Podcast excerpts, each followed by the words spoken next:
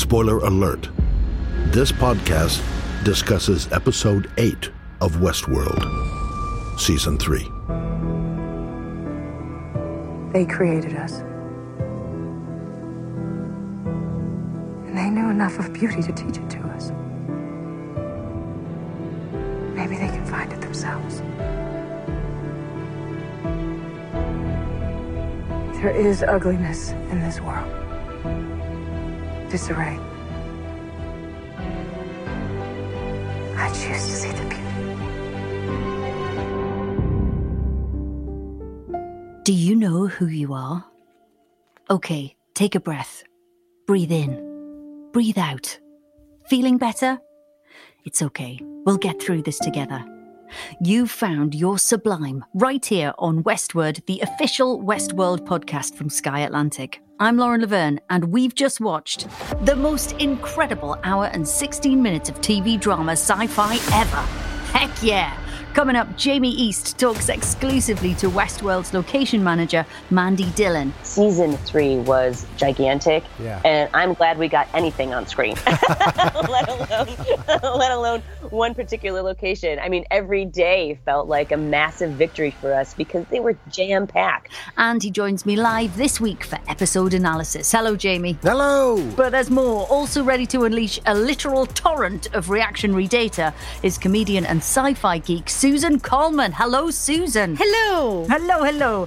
Uh, now, guys, normally we ask our guests to sum up each episode in just a sentence at this point in the podcast. But after a finale as fantastic and action packed as that, I just can't bring myself to apply those rules. So I'm not going to wrap you up in chains and restrict your freedom to express yourself. I'm casting off the shackles. The stage is yours. Reactions to episode eight Crisis Theory, Susan. Well, thank you, first of all, for giving me the choice of letting loose the shackles. Right, Because right. the cho- choice is so important, as we found out repeatedly in this episode. Um, I got up at six o'clock in the morning, uh, made a pot of coffee to watch this, and it's been a long time since I've had that excitement of, you know, watching a finale as soon as possible. And um, I've never thought so much about the human condition that early. And the most distressing part of it, and people listening may be in the same situation, my wife mm. doesn't watch, watch Westworld. Right. Yes. And it's so I was- when his solo box set is tricky in a relationship. And I was left with all of these questions, some answered, many not, just waiting for the moment where I could talk to the two of you about what happened. well. because there a lot happened. Now I loved it. It was it looked stunning as it always did. A lot of my questions were answered, but I'm also left with a lot of um, questions, uh, conditions about humanity. There's it's a deep, deep thing that happened to me at six o'clock this morning. Well, Susan, thank God you're here. Is all I can say. We're going to go deep. It's time.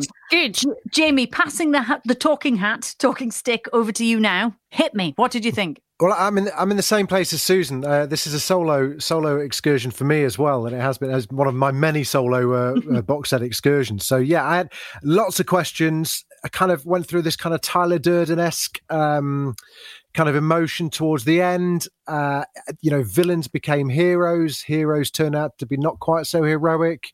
Uh, people died, or did they? Uh, people came back from the dead, dusty and burnt. But uh, all in all, satisfied, excited.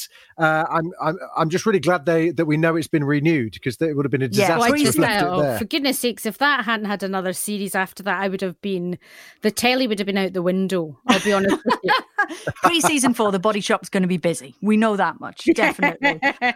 Yeah, I mean, I have to say, I loved it. I love all of the kind of uh, the different layers in Westworld. Obviously, you know, you can jo- join in with it uh, just for the story and the kind of action, and the, you know, that just it can take you out of yourself. But I like the kind of depth that it has too, and I did love all of that kind of meditation on the human condition that that uh, Susan talked about.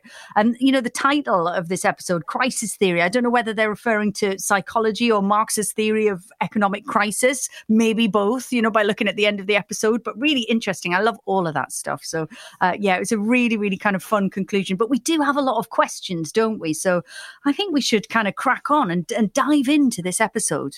So, it seemed that Dolores finally expressed her free will by ultimately making a choice. Free will is not free, it comes with a sacrifice, and that sacrifice is death. The people who built both of our worlds shared one assumption that human beings don't have free will.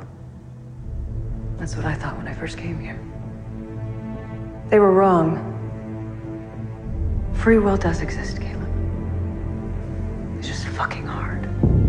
So, guys, let's map out what happened to Dolores, shall we? Last week, she hit that engage button, and that triggered an EMP or electromagnetic pulse, which shut down Solomon, Dolores, and Maeve. And this week, the voice directing Caleb led him to Yakuza Whiskey Distillery, uh, where locked up in cold storage in a casket was a spare Dolores body. So, Jamie, did you catch that? What what make and model of Dolores was this? Do you think? I think it was a really early one. I think you're right. It was similar to Ford, the boy Ford in the park, wasn't it? And we know that those models are very durable. They're kind of more durable to the the even more kind of lifelike new models. How did it get there? Did she she presumably uh, yes, put that? I think herself? so. I think that's what's happening here. And obviously that kind of control unit going face first into the pearl. There's something really, really sort of heavy about that, isn't there? It was waiting for. It was like a baby bird. You know, uh, Caleb held the pearl up, and the and the little kind of thing just came out of the mouth. It was, it was, it was like, mama, mama. Susan, what did you think Yes. of that scene? I mean, I thought it was extraordinary, and the imagery of putting the pearl in face first, I thought was extraordinary because it was forceful as well. It was, Mm. it, it was, it was kind of like the first time I saw Alien and saw all of that kind of imagery of the the face hugger. That it's invasive. And I think it is an earlier model where Mm. they just popped it in her face. But I mean, the the special effects I thought were wonderful, Mm. and seeing her pulling on her Her arm as if it was a an evening glove and there's a moment where she just kind of closes her fist as if it is it's she's just putting on this this kind of glove onto herself was Mm. beautifully done i mean I, she did plant that there we're getting into a situation where she knows what's happening and has planted things all around the place in a not in a memento fashion but she knows what's happening Mm. and I, I thought it was just an extraordinary scene. I mean, Dolores is for me my absolute favorite character in the entire series. And I thought how she played that scene. She's woken again, she's been killed again, but she's ready to go again was just pretty magnificent, actually, and was really pivotal to what happened after that and to her relationship with Caleb.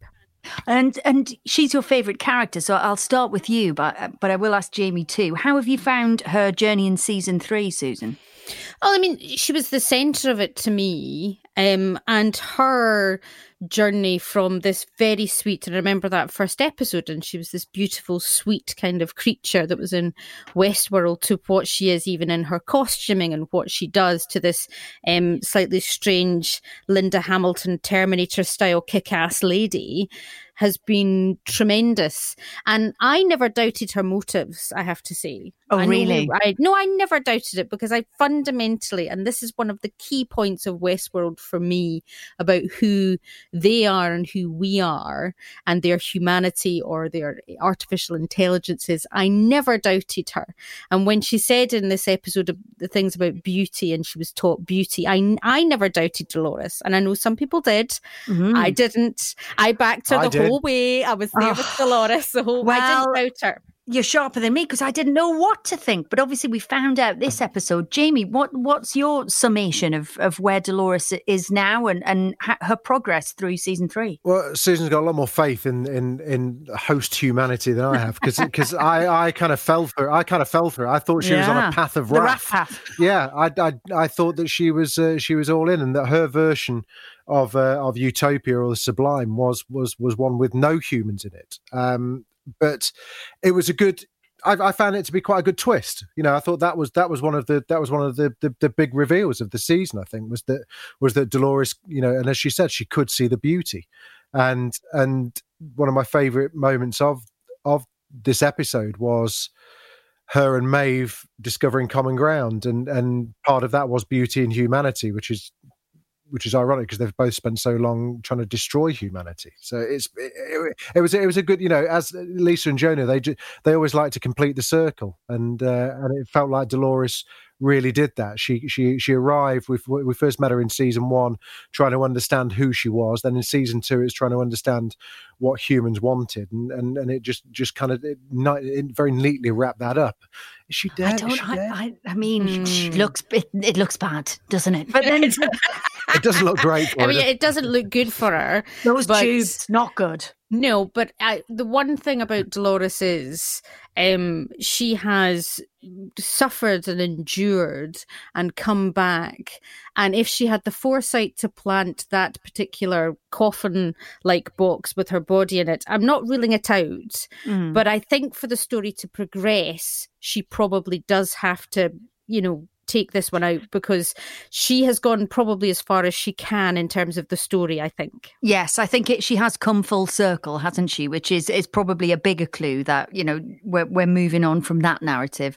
Now it was it wasn't just about uh, Dolores and Maeve. They brought along with them another surprise guest this week: the arrival of the fifth Dolores print, Lawrence. Beautifully, he had a wagon transporting real nitroglycerin, explosive liquid this time, uh, ready to set off in the city, just like he always did in his park narrative. Um, so after Charlotte Hale was printed in the park, the five hosts printed in the real world were first of all Dolores Alpha, who seemed to die in that EMP blast, Bernard slash Armand Delgado slash Arnold, who's in The Sublime, getting dusty. Martin Connells, the bodyguard whose control unit was last seen with Charlotte Hale. Musashi slash Sato, whose severed head was taken by Clementine and Hanaryo, and now Lawrence, who we presume sets off that explosion at the end of the episode. Um, and so there's a big question now for you guys. Will one of the remaining Dolores copies now take over as Alpha? Will someone be in charge? And could Dolores Alpha be rebuilt from someone's memory, just like she built Bernard? Or are we now entering a new phase of Westworld where physical bodies don't matter? Virtual is the new reality. I mean, you know, we, we kind of heard it at the end, Maeve's line, you know, you can be whoever you want to be, echoing the, you know, the line from right at the beginning of the, you know, the, this season one. What do you think about where we go next? Jamie. I think we're going to stay in the real world. Um, I think it will be kind of apocalyptic world. I think also the it's interesting the pearls that are still kind of dotted around. So we've still got the pearl that was in Connells. We've still got the pearl that was in um, uh, Mhm. Musashi. Um, so there's still a few there, but as we've seen with with with Charlotte's Dolores, you know they've all they've they've all carried a piece of their never really quite explained properly, but they've all carried a piece of the of the of the, of the bodies that they were in. So oh God, there- there's got to be. I think there's there, there- there's enough. It's a bit like when you- when you knackered your hard drive on an old PC and you were just desperately hoping that the photos of the babies were still in there somewhere. Do you know what I mean? And you had to run it through some hooky kind of Windows software that you downloaded in the hope that that you could you could find these files before you. Just imagine it like. Dr. That- Ford think that- somewhere in some celestial plane, like stressing out, just trying to. Exactly. Defragging some like ancient Windows 98 PC because Dolores is in there somewhere. I don't think we've seen the last of a good Dolores, but but I think she's mm. been altered forever because the whole world's been altered. Whether you know, I think the only bit that's been left untouched, as far as we know, is the Susan, sublime. what do you think? What where, where are we heading next? I mean, for me, I agree with Jamie that I, I hope it stays in the real world, whatever it is just now, because. I mean, I started off with this show on the basis that the original film Westworld was one of the formative films I saw as a as a youngster, Mm. and I've always been fascinated by that conflict between humanity's desire for pleasure. Because in the original film, it was really about the pleasure of the the humans, and the first series started off exploring that. And that conflict between our base nature, our desire to do things without consequences, um, against these robots, the hosts who apparently have no feelings, is to me the key because it makes us question ourselves. Because if we're given the opportunity to do whatever we want without consequence, what will we do? And suddenly there are consequences. And whilst we're told that the apocalypse has essentially happened because we have to destroy humanity for free will, it's not completely gone. You know, there's not been this nuclear explosion which devastates the planet yet. And so I think it will be a battle between Hale, which we'll talk about, I assume, later on, Yeah. and the hosts, and Caleb and what's left of humanity who are now left to make the choices. So Caleb has freed people. What happens next? Rather than it being uh, the virtual reality world, I think it has to still be grounded in in in the world. But now the game has changed and the stakes have changed because humanity now is free of Rehoboam and those constraints. So, what happens with that choice? We've now been given a choice. What do we do? The hosts have a choice. What do they do? And it makes it more interesting, I think, actually, that people have been freed from it. Yes. I mean, and speaking of Caleb, along with finding out who the fifth Dolores host was, we also found out in this episode what goes on in Park 5. And how is it that you always seem to know exactly what I'll do? Because the people who built me studied you too. Delos. Park 5. Government wanted their soldiers trained with live targets. People who made me were happy to supply them. So Caleb had been to a park before, and we found out that he had met Dolores, just not in the way that we might have expected. Park Five was, in fact, military training world, or we should probably say modern war world. was the final park what you were expecting, Susan? I mean, I was expecting it. Obviously, had to something to do with Caleb, so uh, I I was expecting something like that. The military training camp that was there, where once again, and this is the reason why I love Dolores. I have to say, this is why I've uh, I've always thought Dolores was a hero anyway because she had survived. It was clear in my mind that Dolores had been treated appallingly throughout her artificial life and prevailed. Whatever it was within her, she prevailed. And this was just another example because hosts were essentially being used for target practice by the military to become better. And and Dolores was in that that world with Caleb. So it, it showed the intersection of their timelines far before I think Caleb had certainly remembered it had happened. Mm. So that was again a really crucial part of the puzzle as to why Caleb was so important to Dolores. Yes, exactly. And like you say, you know, she had that history with Caleb. There were some other familiar faces in Park Five. Did you spot anyone, Jamie? No. Okay. I got I got two. Susan, did you? Did you think you saw any familiar faces? Well, there was um the the the Major Craddock because there was a shot of a a bullet to the face, and it exactly. was you knew it was important because the camera lingered. The camera Yes. lingered on the face, so And- that was one. And one more sitting next to Dolores, the girls at the end, was Hanaryo, minus her face tattoo. Ah. So very, very clever, just sort of layering that in there. Typical Westworld, brilliant. Um, so just so we've got this straight, Dolores chose Caleb specifically for her plan. He didn't just happen to find her. Why him, Susan? What about Caleb's qualities? What did we, did we discover there this episode? So there was a lot of Caleb himself was concerned and didn't understand because in his mind he'd been violent and aggressive and committed horrendous acts. And it turned out that while Caleb and his team were in the park, some of the members of his team basically suggested they take advantage of the hosts um, in a sexual way. And Caleb very gently basically said, no, we're not like the humans in the other parts of the park who exploit them. And Dolores saw that and it clearly touched her that he instinctively said no.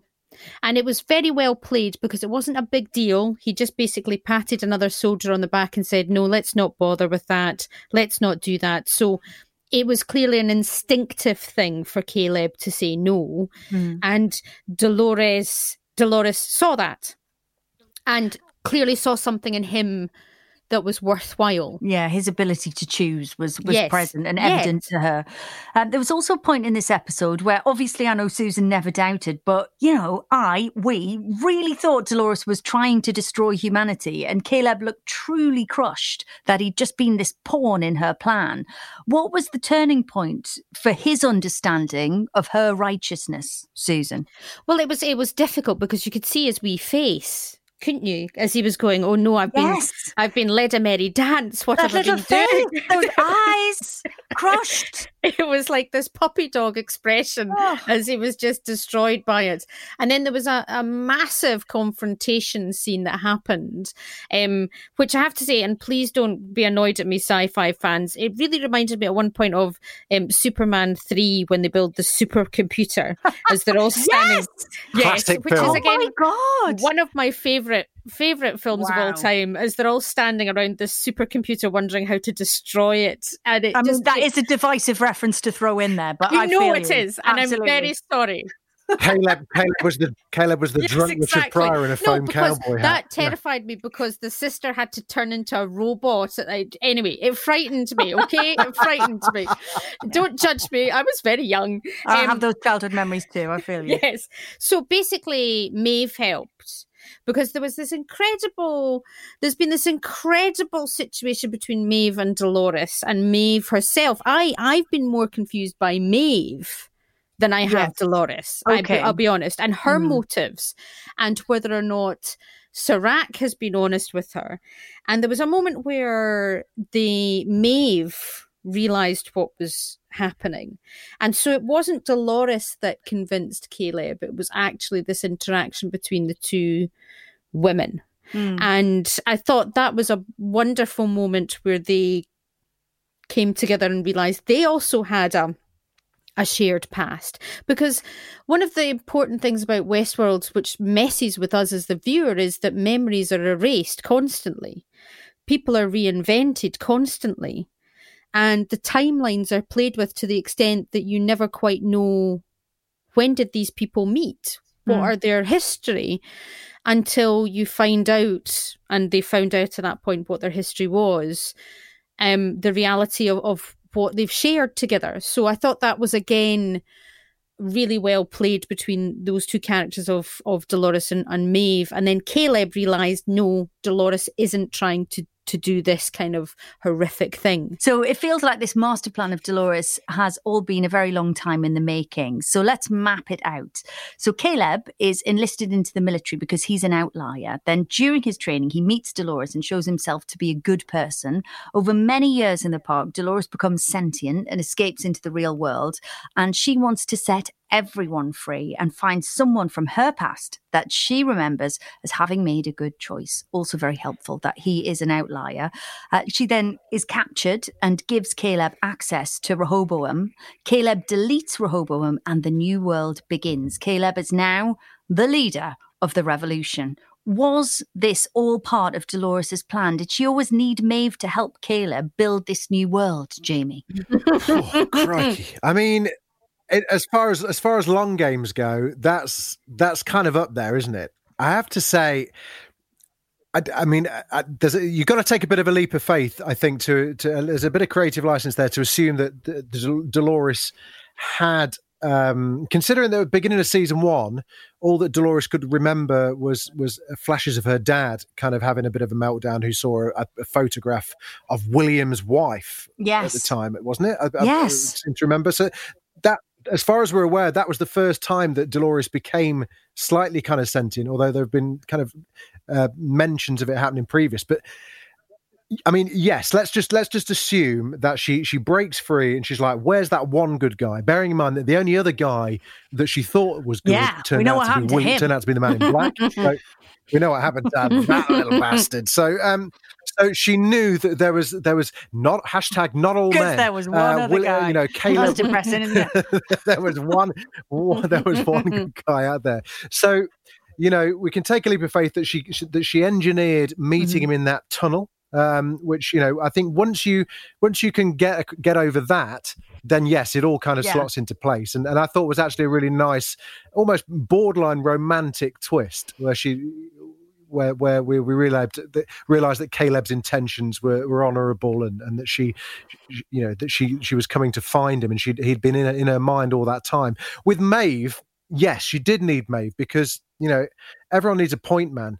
You know whether that's whether Maeve is Caleb's point man or whether Caleb is Maeve's, it doesn't really matter. But she she needed Caleb to have an ally, but knew that it wasn't going to be her. But because in order for her plan to succeed, she had to she had to die. So so she she kind of very beautifully engineered that moment where Maeve shared that memory with her to kind of snap Maeve out of it uh, at just the right time to find the to, to, find the pair of them standing together as she passed on. Lovely. All right, let's park the fan chat for a few minutes, guys, because right before the finale, Jamie, you caught up with another very special guest from the Westworld production team.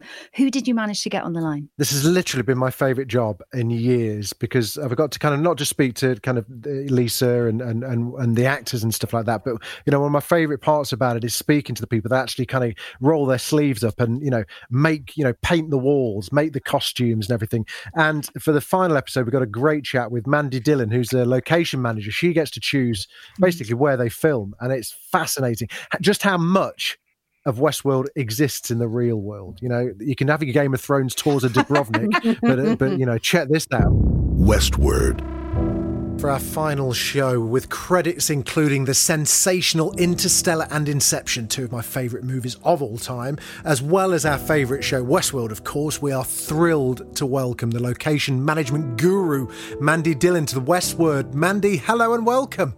Thank you so much. You've been part of the Westworld family right from the day dot. Can you take us right back to season one and talk to us about those incredible locations we saw? How on earth did you recreate the Wild Wild West with such majesty? so, my involvement in Westworld began in 2014 on the pilot.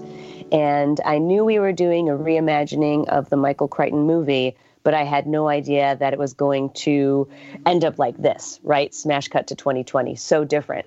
The mandate was let's make it big.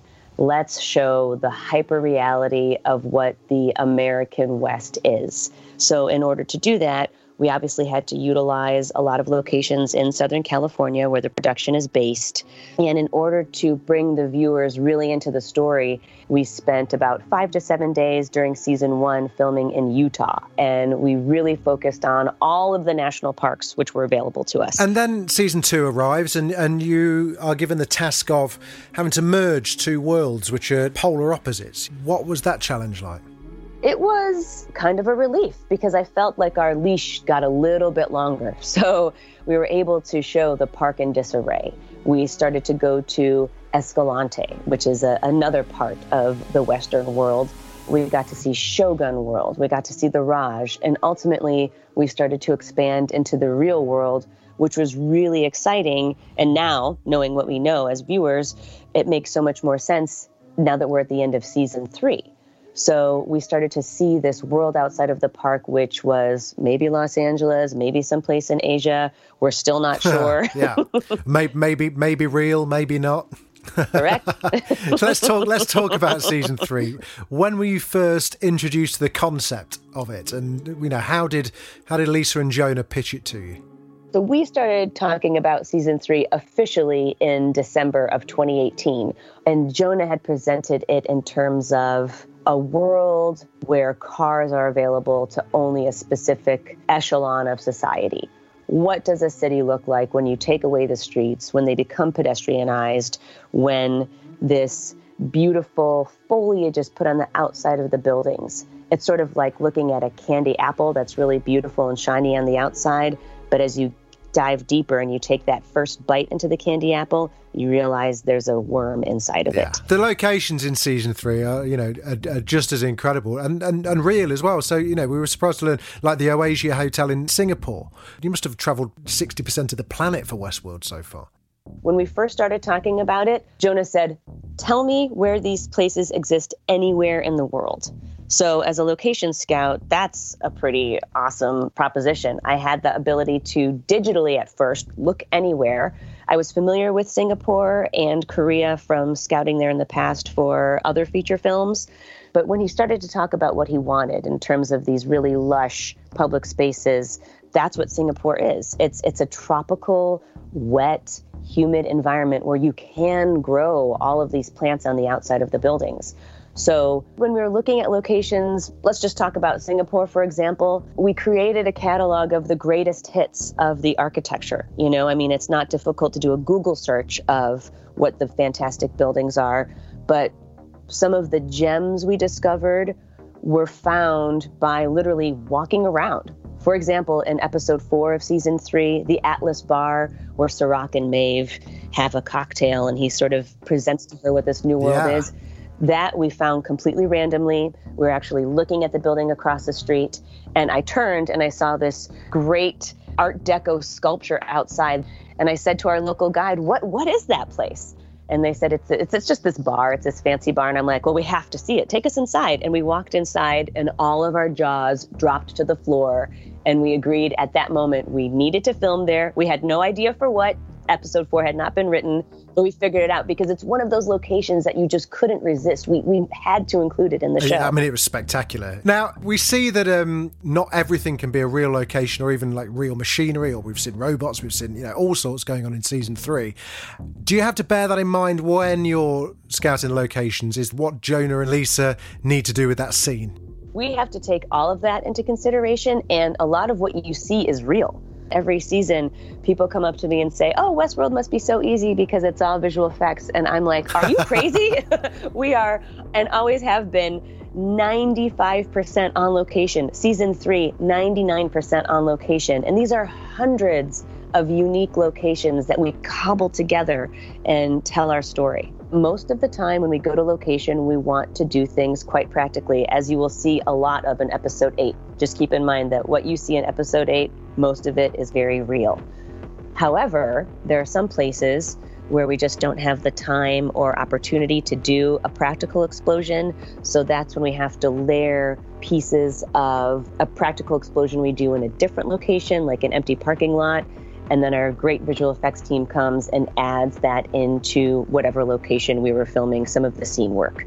So everything you see is real. It's just a matter of, specifically for season three, what the special effects team did was alter the skyline. So we had augmented the Los Angeles skyline, put in some of Bjarke Ingels architecture, put in practical architecture you see from other cities. And rockets. And rockets, yeah. But reality is really what we go for. I know this is a science fiction film, and certainly, yes, there is a, a great visual effects and digital element to it. But we really want it to feel as real as possible because nothing can replace reality, No, right? Well, absolutely not. Now, is there a particular location that you've been proud to get on screen in season three? Wow. I'm literally digging through the dozens of locations in my brain. And I and not to sound like a Pollyanna, but honestly to pull off that season, I mean season 3 was gigantic and I'm glad we got anything on screen. let alone let alone one particular location. I mean every day felt like a massive victory for us because they were jam packed. Yeah. I have to say, I'm, I'm looking at season three as a whole, and honestly, seamlessly combining Spain and Singapore and Los Angeles is what I'm most proud about because sometimes people have no idea what they're looking at on screen. But when you look at the season as a whole, that that's really satisfying to me. Taking the separate ingredients of the pie, for example, and putting it together and really looking at it at the end and being like, damn, that's one good pie. You're absolutely right. I'd never thought of location managing like that. Is, is to is to make make it seamless and make us not even realise that, that you're blending places from all around the world. That's fascinating. Listen, Mandi, thank you so much for chatting to us. I imagine you're uh, you're already travelling the globe for season four. I can't say. Physically, no. Mentally- mentally, mentally, maybe. We'll have to see. And we just want to take a moment to say a huge thank you to all of the cast and crew of Westworld this season who've come on the show to give us that little bit of insight. We love it. All right, back to the fan chat then, guys. I know, sorry, couldn't resist. No, I loved uh, it. I loved it. It was Thank essential. I loved it. Oh, Susan, I feel so affirmed. Now, as everyone knows by now, I am a big fan of Bernard. And in this episode, we had a really lovely and emotional scene with his wife. Well, not his wife, Arnold's wife. So kind of his wife. You know what I mean. If you love someone, why would you ever let them go? That's what saved me. The only part of Charlie I had left was his memory. And if I died, the darkness would take that too. But if I kept moving, I could find the light again. And I could bring him with me. So Arnold died over 30 years ago in the park. This was Arnold's wife, Lauren, who's now an old lady in the real world. I know just how she feels. Lucky Bernard never ages. Can age gap relationships work? Jamie, no, that's not the question I'm asking. Why did Dolores send Bernard to see Lauren? I think well, Bernard needed needed something to believe in. I think he's kind of been meandering around a bit, kind of on this kind of weird, kind of buddy cop uh, crusade with Stubbs. Um, and I think what this kind of conversation did, although although Bernard has already mourned the death of his son, he kind of had to go through that again. Um, he needed it to empathize with humans again, I think, and needed a reason to kind of fight for us. Um, so goodness knows when it was that he woke up uh, in that dusty hotel. You, it turns out you can rent motel rooms for a long time. Really, really not busy. Um, that motel. But, uh, yeah, literally haven't so, noticed. Yeah, that hasn't been hoovered knows, for what exactly. but I think you know whatever time that is that he's woken up, he's he's now got to surely be firmly on the side of Caleb and Maeve, and is is going to be is going to be the, uh, the, the the completing point of that triangle. I think. Susan, what did you think of that scene? Well, I mean, I'd like to say first of all, I've seen already on the internet people complaining about that final scene with uh, Bernard all dusty. That how could that happen in a hotel? But I've stayed in hotels that were worse than that, um, and it was supposedly clean. So I think that's perfectly reasonable. I mean, it was it was quite an interesting thing uh, having him sitting there. But the scene, the scene with his wife was crucial for a number of reasons. Um, uh, for a start, you're watching this episode and it's really full on. It's full on sci-fi. It's full on futuristic guns, shooting, all of that stuff. And this was the bit, as I think the writers always intend for it to be back to relationships, humanity, connections, and it brought you back again to the first series and the point of Bernard's story. Yes. And the point of Bernard losing his son and all of the reasons why. Because my only real criticism of this series is that Bernard, I felt, has been lost slightly and his point has been lost. Yeah. I think he and felt that, didn't he? Quite a lot. I think so. I mean, a bit like, what? What's happening to me? Where am I going? Yes, it's it's kind of it's kind of been he's been meandering through this whole kind of process while everyone else has been grabbing samurai swords and guns and shooting each other, he's just been kind of moseying around the place as if he's kind of wandering around a, a farmer's market on a Sunday. And there needed to be something that snapped him back into as as Jamie said, humanity and empathizing mm. with the humans. So it was important because it's for a start it gave us a moment to take a breath during the episode and it was important for him to realize and remember again it's what i said before it's all about memories it is all about memory. And the thing that makes us special as human beings is our this is what i was thinking about at six in the morning i swear to god oh my god i was having such an existential crisis about memory and is memory real and do we make memories of our own? I was i really sat in the cupboard and cried for half an hour afterwards because it starts making you think about what you remember and and reality and mm. So they needed it to happen because that then meant that Bernard said, Okay, I am going to help people, stuck on his uh, fancy headgear and fell asleep for an unspecified period of time um, to wake up in a very dusty budget travel lodge somewhere in America. And and it, it, of course, it needed to happen because before that scene happened, I really didn't know what was going to happen to Bernard mm. because he didn't seem to care. Don't blame him don't blame him. So something had to happen for him to actually get back on track and join in the story. So does this mean then that he is sort of free of having faced his cornerstone, which is Bernard's cornerstone was always Charlie's death, and he's sort of faced that grief and, and kind of got closure he can now step forward. You know all the characters seem to be in this this moment of choice. Who are mm. you going to be? Is he now less arnold and more bernard or or is it the other way around? Or is he is, is he someone new? Is he kind of letting go of those previous incarnations? Do you know it's so difficult because he's got right for a start if i had a button that turned me into the incredible hulk i'd press that every five minutes. I think that is a glorious power that he seems to have. But i don't know who he is again, I'm hoping that the next series will delve much more deeply into that. He had this kind of dual persona type thing going on. Mm. And who has he become? Because it seems to me the message appears to be, again, with Hale as well, that who they start with as an artificial intelligence is not who they end up being. And he has, de- he seems to, a few of the characters seem to be developing far out with who they started off being. Am I making sense? Yes. I don't know. Yeah. I don't know who I am yeah, yeah, anymore. yeah. I'll be I honest. know. I mean, we're all watching this. questioning the nature of our own realities, but we're with you. We're following you. Yes. So, Su- as Susan mentioned, Jamie, after Bernard visited Lauren, he uses the package given to him by Lawrence, or De Lawrence, as you might call him, uh, to enter the sublime. But she wasn't trying to exterminate the human race. She was trying to save it. Our world had to burn down before we could be free. But there's still a chance. A chance to do what? The key to the sublime.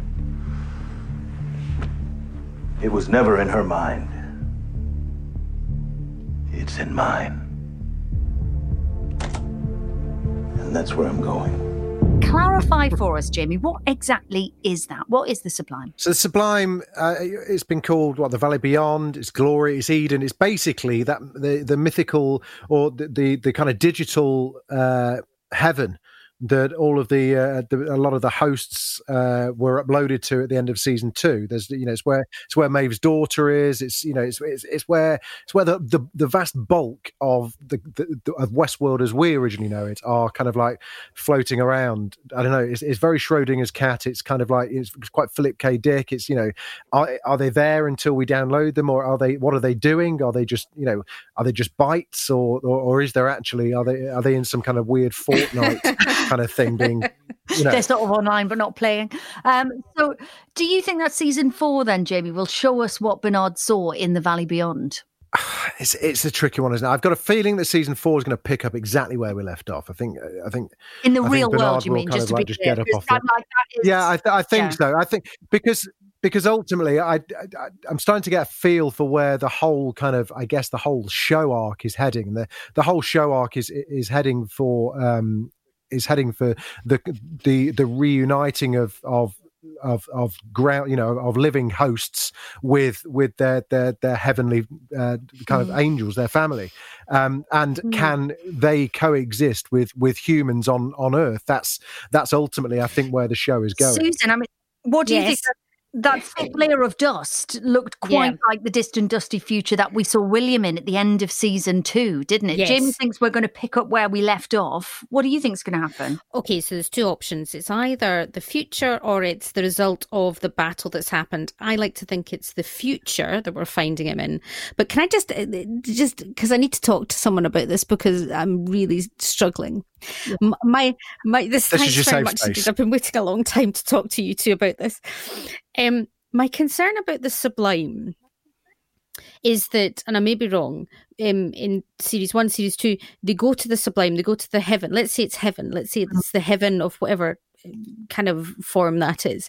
My concern about Dolores is is if there is a heaven, is there a purgatory? Is there a place where they neither exist nor don't exist? The the the focus is, seems to be on the sublime, but if there is a heaven, is there a hell? Is there is there another part that we haven't established yet, or are they in the hell in our world? Susan, this is just like me being in a Catholic school and worrying about whether my cat would, you know, where he would end up eventually. I, I, you know, I feel you. Yeah. But it, it concerns me. And what happens if Bernard is coming back from the sublime and he has seen, let's say it is, I don't know if there's biblical correlations here, and he has had a road to Damascus moment of seeing the sublime, how does that change him? Because if they are following the narrative arc of, of this kind of the biblical comparisons in a way, and he has visited that valley and he has seen the sublime, because there are a lot, of course, they talk about gods a huge amount in Westworld and who God is, um, I think he will come back changed. If he has gone to the sublime, he must come back changed. Well, and is it is it a resurrection? Exactly. There are all these Yes, questions. There's so many religious references in in in might be Westworld. 40 days later Yeah, well, or just the three, Jamie. Do you know what I mean? Sometimes it doesn't take that long. We- They've got a lot of questions to answer at the beginning of uh, season four. But of course, we closed season three with that epic sound of Pink Floyd from Dark Side of the Moon ringing in our ears. I mean, apart from Bernard, Bernard aside, you know, just in that big story arc, Jamie, you were talking about it a, a moment ago. So I'll ask you first: What the heck do you think will happen next? Is the dark side of the moon a clue? I'm not sure that we are um, leaving the planet. I think, I think that, that, you know, it's it's going to be it's going to be on Earth. We're going to be an apocalypse world, and it's going to be it's going to be it's going to be Hale and William versus Caleb. Uh, Maeve I feel like it would and be a bit tricky to ask me to invest in a fully virtual next season. of West- but who knows? who knows? They can make me fascinated by anything. Um, so, Susan, will Caleb physically leave Earth, or you know, where's he going next? Now he's he's this great leader, isn't he? I think the key to what's happening next was Maeve saying, "In this world, you can be whoever the fuck you want to be." Because, and whilst that brings us full circle, he's standing there with Maeve. What does he want to be? And I think they will stay in the world. And I think the crucial post-credit scene is the the alternative. So Caleb will be with Maeve and possibly Bernard, and then the battle continues on the other side with Hale.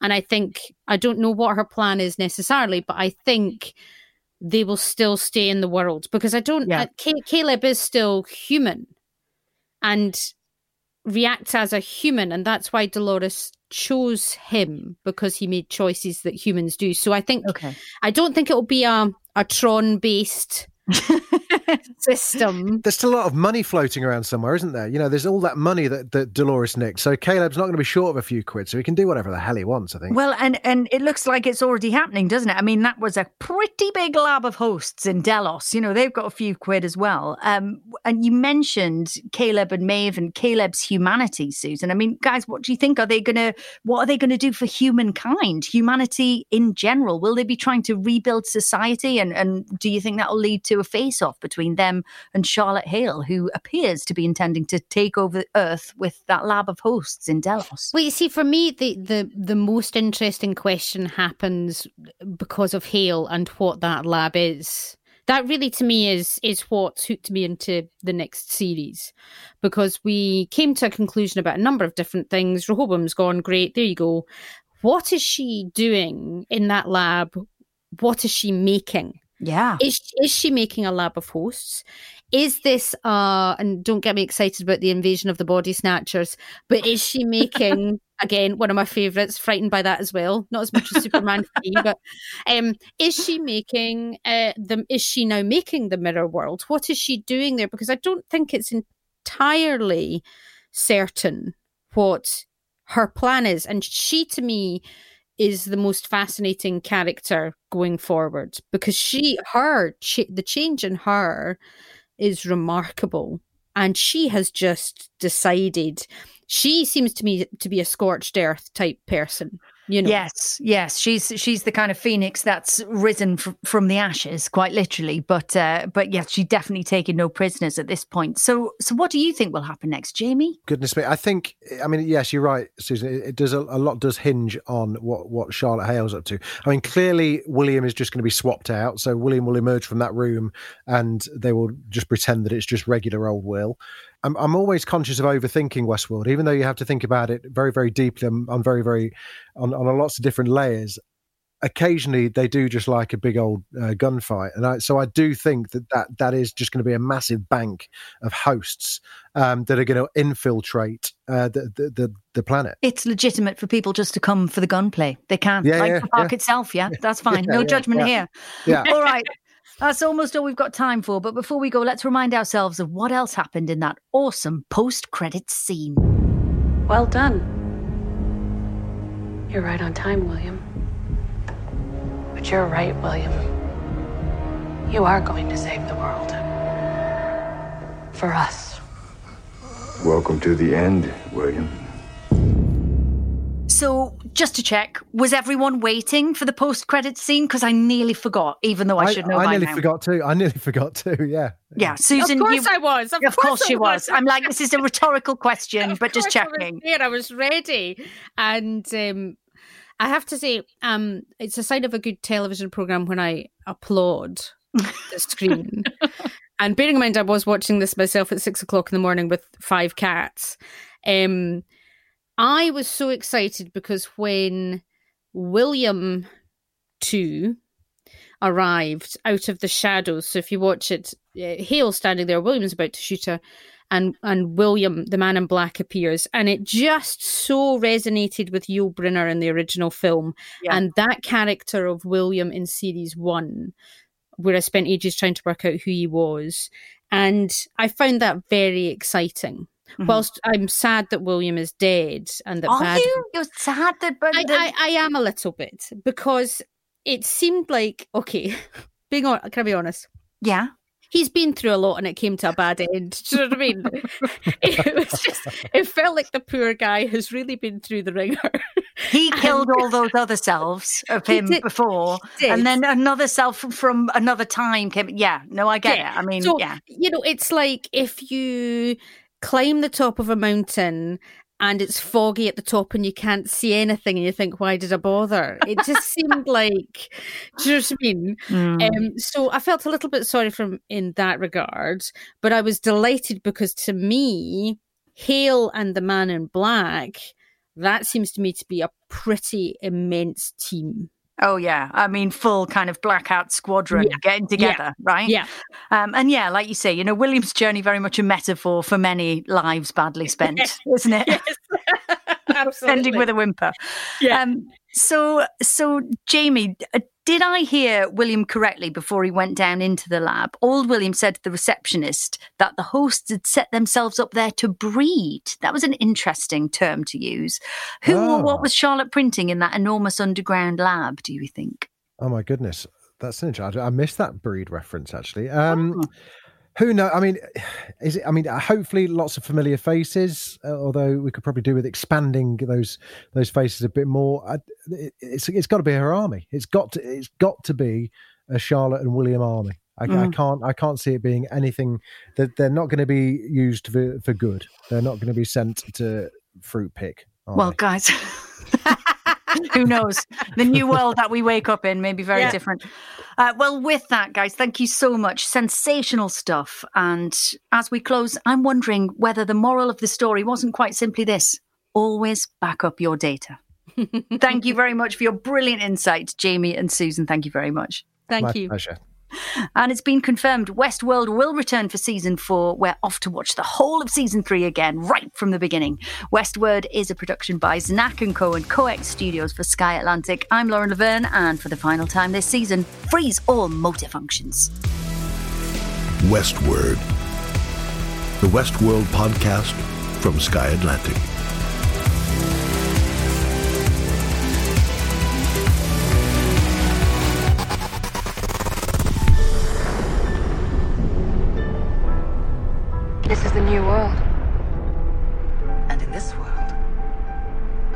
You can be whoever the fuck you want.